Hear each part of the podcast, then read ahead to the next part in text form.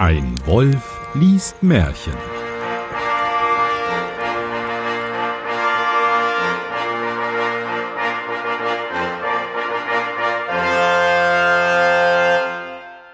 Hallo und herzlich willkommen. Mein Name ist Johannes Wolf und wir sind wieder bei einer neuen Folge Ein Wolf liest Märchen nicht für Kinder geeignet. Ähm, heute habe ich zu Gast den Autor von Akte Aurora oder einem Autor von Akte Aurora und zwar Jonas Marr. Hallo. Hallo. Ich Heute- bin gespannt. Genau, du weißt noch gar nicht, um was es geht eigentlich. Märchen habe ich gehört. Ja, und ich lese heute das Märchen 54, der Ranzen, das Hütlein und das Hörnlein der Gebrüder Grimm. Wer kennt es nicht?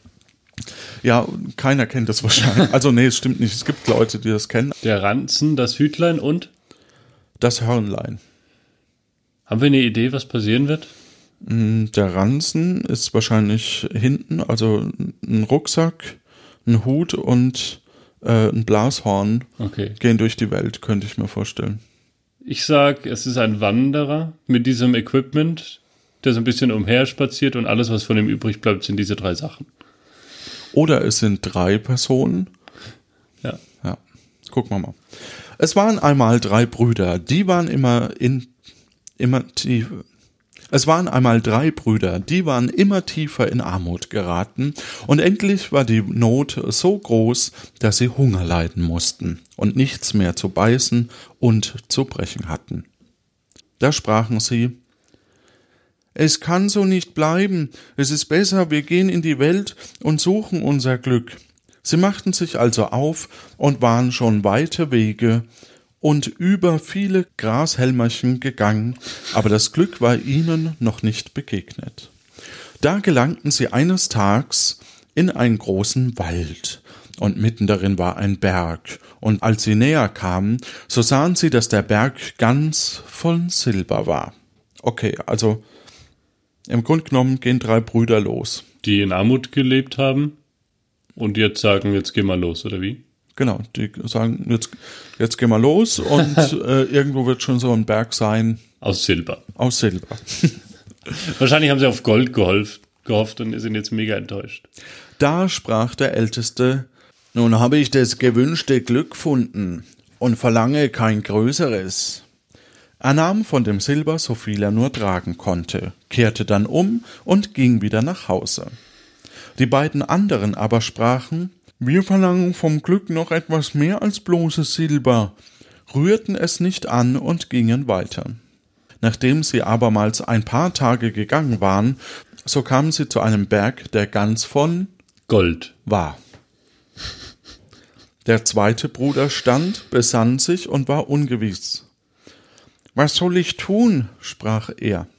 Soll ich mir von dem Golde so viel nehmen, dass ich mein Lebtag genug habe, oder soll ich weitergehen? Endlich fasste er einen Entschluss, füllte in seinen Taschen, was hinein wollte, sagte seinem Bruder Lebe wohl und ging heim.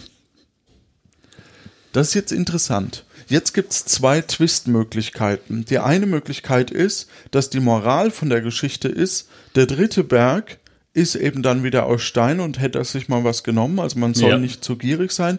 Oder das Märchen hat keine Moral und ähm, er wird noch reicher. Nee, die Moral könnte dann natürlich sein, ähm, Das bringt nichts auszusorgen.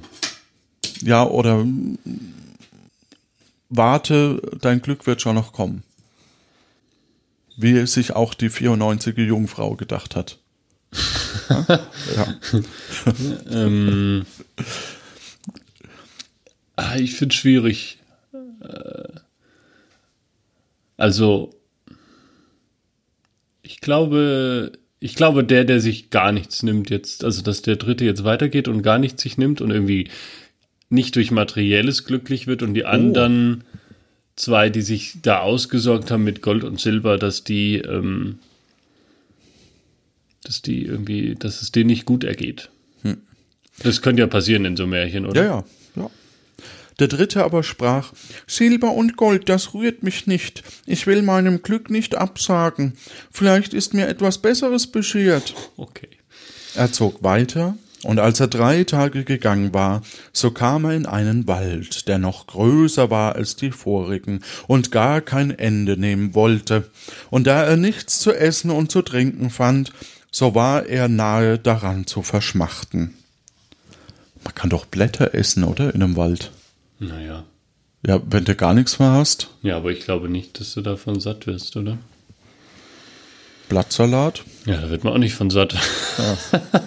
Aber irgendein Tier, also Käfer, irgendwas wird's. Na gut. Ja. Ich habe nichts gefunden. Da stieg er auf einen hohen Berg, ob er da oben Waldesende sehen möchte. Aber soweit sein Auge reicht, sah er nichts als die Gipfel der Bäume. Würde heute auch nicht mehr passieren, weil der Regenwald ja so abgeholzt wird. Ja. Ja.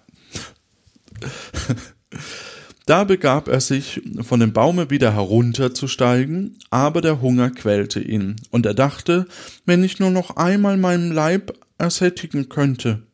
Als er herabkam, sah er mit Erstaunen unter dem Baum einen Tisch, der mit Speisen reichlich besetzt war, die ihm entgegendampften. Diesmal, sprach er, ist mein Wunsch zur rechten Zeit erfüllt worden. Ohne zu fragen, wer das Essen gebracht und wer es gekocht hatte, nahte er sich dem Tisch und aß mit Lust, bis er seinen Hunger gestillt hatte. Als er fertig war, dachte er, es wäre doch eine Schande, wenn das feine Tischtüchlein hier im Walde verderben sollte, legte es säuberlich zusammen und steckte es ein. Hat er die Sachen eingetuppert? Nee, ne? Nur das Nee, Tuch mitgenommen. Nur das Tuch nimmt er mit. Seltsamer Move. Das könnte jetzt natürlich auch eine Referenz sein auf Tischlein deck dich. Und damit war's das vielleicht. Sehr komisch. Darauf ging er weiter und abends, als der Hunger sich wieder regte, wollte er sein Tüchlein auf die Probe stellen, bereitete es aus und sagte, so wünsch ich mir, dass du abermals mit gutem Essen besetzt wärst. Und kaum war der Wunsch ausgesprochen, so standen so viele Schüsseln mit dem schönsten Essen darauf, als nur Platz hatten. Jetzt merke ich, sagte er, in welcher Küche für mich gekocht wird. Du sollst mir lieb sei, lieber sein als ein Berg voll Silber und Gold.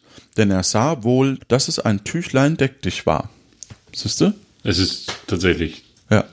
so von der Idee, um zu, so ganz oft in anderen Szenen das zu machen, bis eins Erfolg hat von den Märchen. Ja. Das Tüchlein war ihm aber doch nicht genug, um sich daheim zur Ruhe zu setzen, sondern er wollte noch lieber in der Welt herumwandern und weiter sein Glück versuchen. Eines Abends traf er in einem einsamen Walde einen schwarzen, bestaubten Köhler.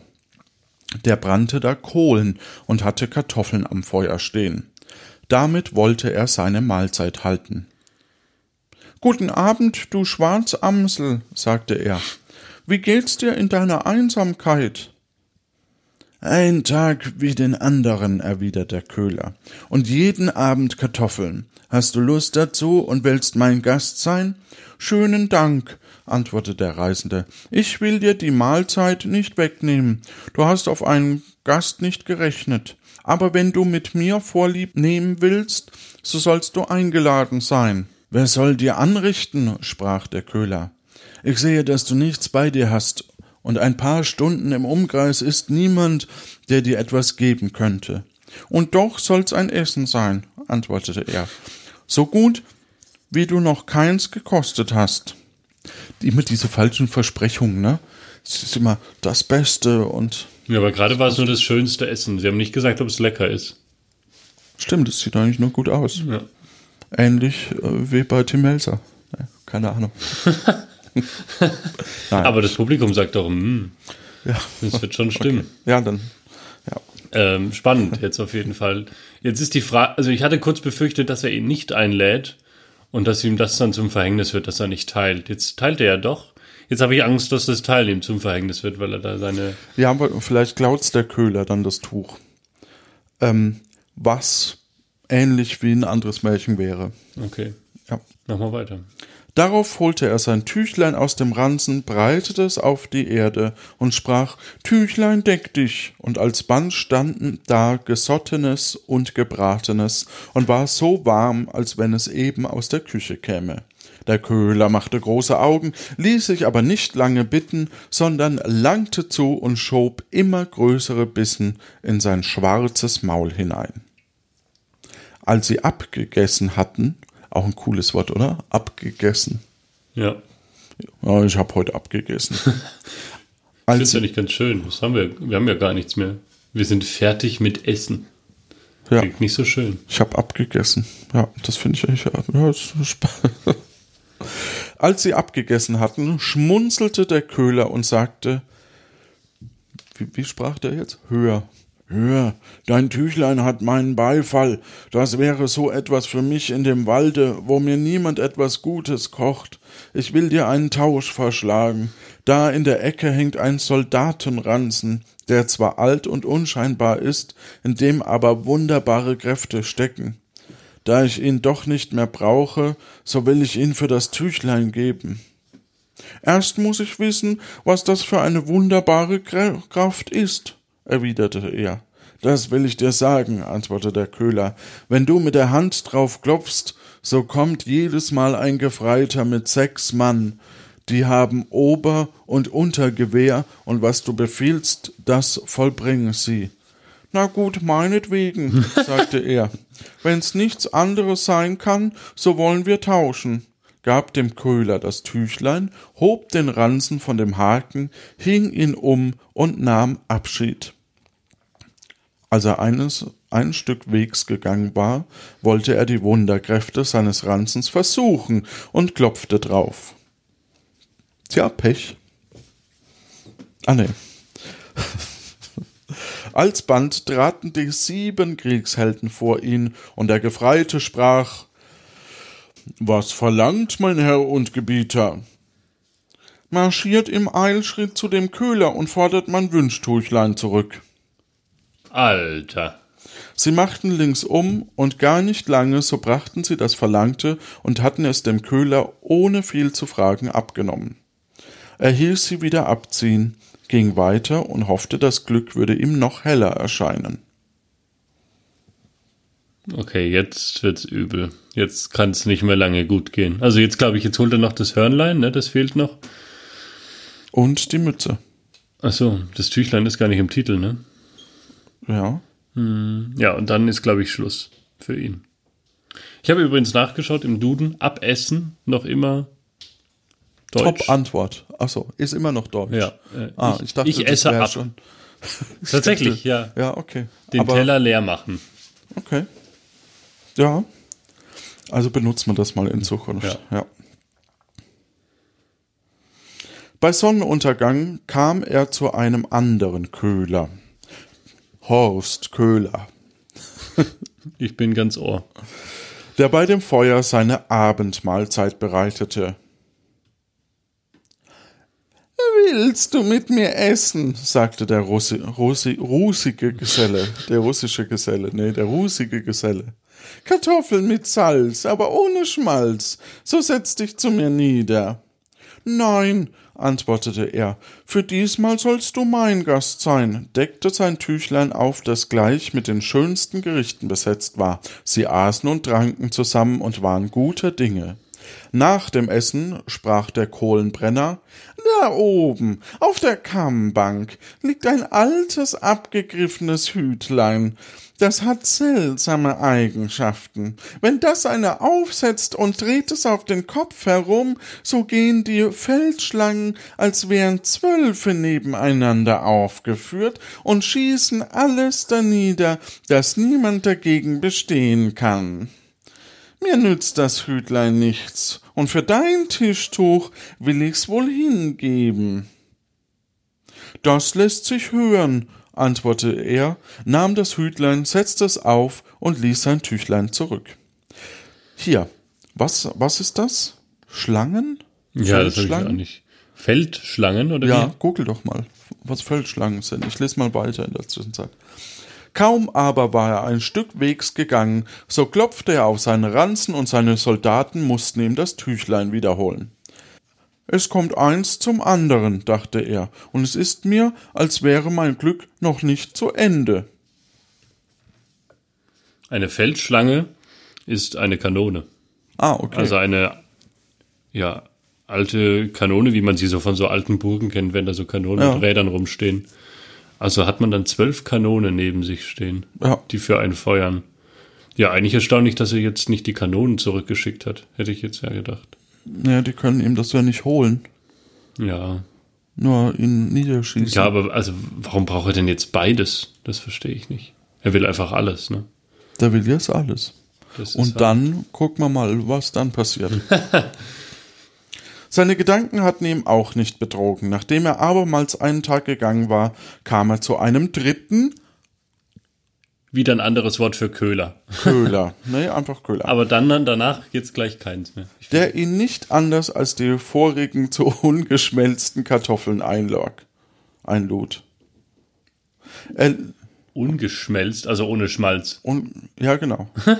wow, stimmt. Er ließ ihn aber von seinem Wunschtüchlein mitessen, und es schmeckte dem Köhler so gut, dass er ihm zuletzt ein Hörnlein dafür bot, das noch ganz andere Eigenschaften hatte als das Hütlein. Wenn man darauf blies, so fielen alle Mauern und Festungswerke, endlich alle Städte und Dörfer übern Haufen. Er gab dem Köhler zwar das Tüchlein dafür, ließ sich's aber hernach von seiner Mannschaft wieder abfordern, so dass er endlich Ranzen, Hütlein und Hörnlein beisammen hatte. Was ich komisch finde, ist, warum fordert er das nicht einfach ein ohne den Tausch? Damit's lustiger ist. Ja? Oder hat er einfach nicht diese, das Zeug dazu? Also, er macht's halt aus der Ferne, weil er nicht angreifbar dann ist, ne? Ja. Ja, und er weiß es ja erstmal nicht. Was? Also er weiß ja nicht, dass es da ein Hütlein, Hörnlein etc. gibt. Ja, ja, aber wenn der sagt, ich würde es dir geben für, im Tausch für das Tuch, kann der doch sagen, Moment, ich klopfe mal kurz auf meinen Ranzen und äh, Ja. dann fordern diese eine, ohne den Tausch überhaupt zu vollziehen. Ja. Oh, Nee. er scheint jetzt bescheiden zu werden. Was? Jetzt, jetzt, sprach er, bin ich ein gemachter Mann, und es ist es Zeit, dass ich heimkehre und sehe, wie es meinen Brüdern ergeht. Klar. Als er daheim anlangte, hatten sich seine Brüder von ihrem Silber und Gold ein schönes Haus gebaut und lebten in Saus und Braus. Er trat bei ihnen ein, weil er aber in einem halb zerrissenen Rock kam, das schäbige Hütlein auf dem Kopf und den alten Ranzen auf dem Rücken, so wollten sie ihn nicht für ihren Bruder anerkennen. Sie spotteten und sagten, Du gibst dich für unseren Bruder aus, der Silber und Gold verschmähte und dafür sich ein besseres Glück verlangte. Der, der kommt gewiss in voller Pracht, als ein mächtiger König angefahren, nicht als ein Bettelsmann, und jagten ihn zur Türe raus. Da geriet er in Zorn, klopfte auf seinen Ranzen so lange, bis hundert und fünfzig Mann in Reih und Glied vor ihm standen. Er befahl ihnen, das Haus seiner Brüder zu umzingeln, und zwei sollten Haselgärten mitnehmen und den beiden Übermütigen die Haut auf dem Leib so lange weich gerben, bis sie wüssten, wer er wäre. Es entstand ein gewaltiger Lärm, die Leute liefen zusammen und wollten den beiden in der Not Beistand leisten. Aber sie konnten gegen die Soldaten nichts ausrichten. Boah, schon heftig. Ja. Aber damit habe ich jetzt gerechnet, nur andersrum. Aber ja. Es geschah endlich dem König Meldung davon, der ward unwillig und ließ einen Hauptmann mit seiner Schare ausrücken. Der sollte den Ruhestörer aus der Stadt jagen. Aber der Mann mit dem Ranzen hatte bald eine größere Mannschaft zusammen, die schlug den Hauptmann mit seinen Leuten zurück, dass sie mit blutigen Nasen abziehen mussten. Der König sprach, der hergelaufene Herr ist noch zu bändigen, und schickte am anderen Tag eine größere Schar gegen ihn aus, aber sie konnte noch weniger ausrichten. Er stellte noch mehr Volk entgegen, um noch schneller fertig zu werden, drehte er ein paar Mal sein Hütlein auf dem Kopf herum, da fing das schwere Geschütz an zu spielen, und des Königs Leute wurden geschlagen und in die Flucht gejagt. Jetzt mach ich Nicht eher Frieden, sprach er, als bis mir der König seine Tochter zur Frau gibt und ich in seinem Namen das ganze Reich beherrsche. Ist ja klar. Das wäre Ja, auch. gut, seine Brüder haben ja auch gesagt, er muss als König zurückkommen, Ach so, um ja, anerkannt stimmt. zu werden. Das ließ, er dem, nahe. das ließ er dem König verkündigen. Und dieser sprach zu seiner Tochter, Muss ist eine harte Nuss. Was bleibt mir anderes übrig, als dass ich tu, was er verlangt? Will ich Frieden haben und die Krone auf meinem Haupte behalten, so muss ich dich hingeben. Moment, er gibt seine Tochter jetzt weg. Ja, Ja, gut. Menschen klar. in, sind einfach Ware in diesen Märchen. Das ist so. Die Hochzeit ward also gefeiert, aber die Königstochter war verdrießlich, dass ihr Gemahl ein gemeiner Mann war, der einen schäbigen Hut trug und einen alten Ranzen umhängen hatte. Sie wäre ihn gern wieder los gewesen und sann Tag und Nacht, wie sie das bewerkstelligen könnte. Was hat sie? Sie Sun? Sie sann, Ah ja. Ja. S-A-N-N. Besonnte sich, denke ich. Ja.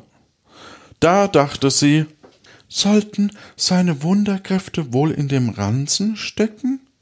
Verstellte sich und liebkoste ihm, und als sein Herz weich geworden war, sprach sie, wenn du nur den schlechten Ranzen ablegen wolltest, er verunziert dich so sehr, dass ich mich deiner schämen muss. Liebes Kind, antwortete er, dieser Ranzen ist mein größter Schatz, nicht du. Solange ich den habe, fürchte ich keine Macht der Welt, und verriet ihr, mit welcher Wunderkräften er begabt war. Da fiel sie ihm um den Hals, als wenn sie ihn küssen wollte, nahm ihm aber mit Behendigkeit den Ranzen von der Schulter und lief damit fort. Sobald sie allein war, klopfte sie darauf und befahl den Kriegsleuten, sie sollte ihren vorherigen Herrn festnehmen und aus dem königlichen Palast fortführen. Spannend. Zeigt eigentlich nur, dass der die Macht hat, nutzt sie. Ne? Also Ja. es ist einfach nur diese die Macht zu jemand anderem und äh, der der hat jetzt die Macht. Sie gehorchten und die falsche Frau ließ noch mehr Leute hinter ihm herziehen, die ihn ganz zum Lande herausjagen sollten. Da wäre er verloren gewesen, wenn er nicht das Hütlein gehabt hätte. Kaum aber waren seine Hände frei, so schwenkte er es ein paar Mal, alsbald fing an das Geschütz an zu donnern und schlug alles nieder, und die Königstochter musste selber kommen und um Gnade bitten. Weil sie so beweglich bat und sich zu besseren versprach, so ließ er sich überreden und bewilligte ihren Frieden. Sie tat freundlich mit ihm, stellte sich an, als hätte sie ihn sehr lieb und wusste ihn nach einiger Zeit so zu betören, dass er ihr vertraute, wenn auch einer den Ranzen in seiner Gewalt bekäme, so könnte er doch nichts gegen ihn ausrichten, solange das alte Hütlein noch sein wäre. Als sie das Geheimnis wusste, warte sie, bis er eingeschlafen war, dann nahm sie ihm das Hütlein weg und ließ ihn hinaus auf die Straße werfen. Aber noch war ihm das Hörnlein übrig, und in großem Zorne blies er aus allen Kräften hinein. Alsbald fiel alles zusammen, Mauern, Festungswerke, Städte und Dörfer, und schlugen den König und die Königstochter tot.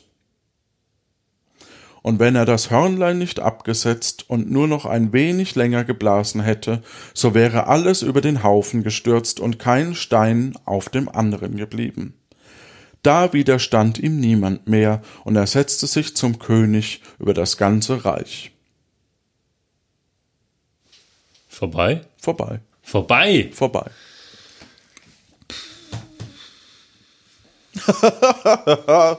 ja, so einfach vorbei. Also, was haben wir gelernt?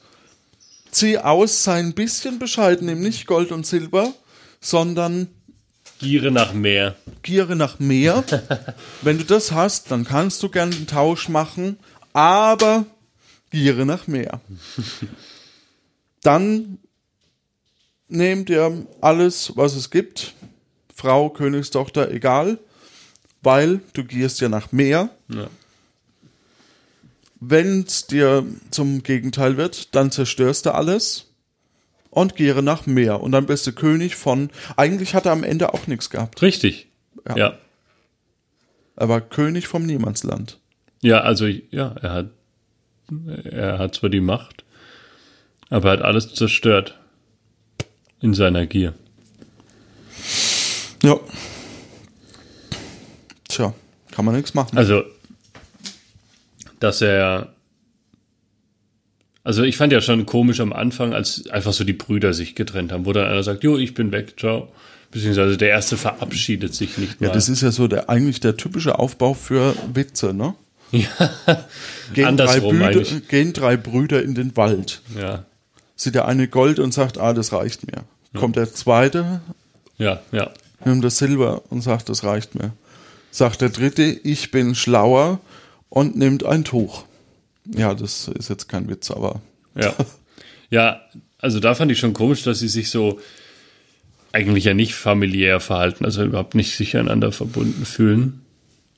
Und auch, dass sie dann ihn vertreiben und er dann in dieser Wut erst ähm, böse wird. böse wird.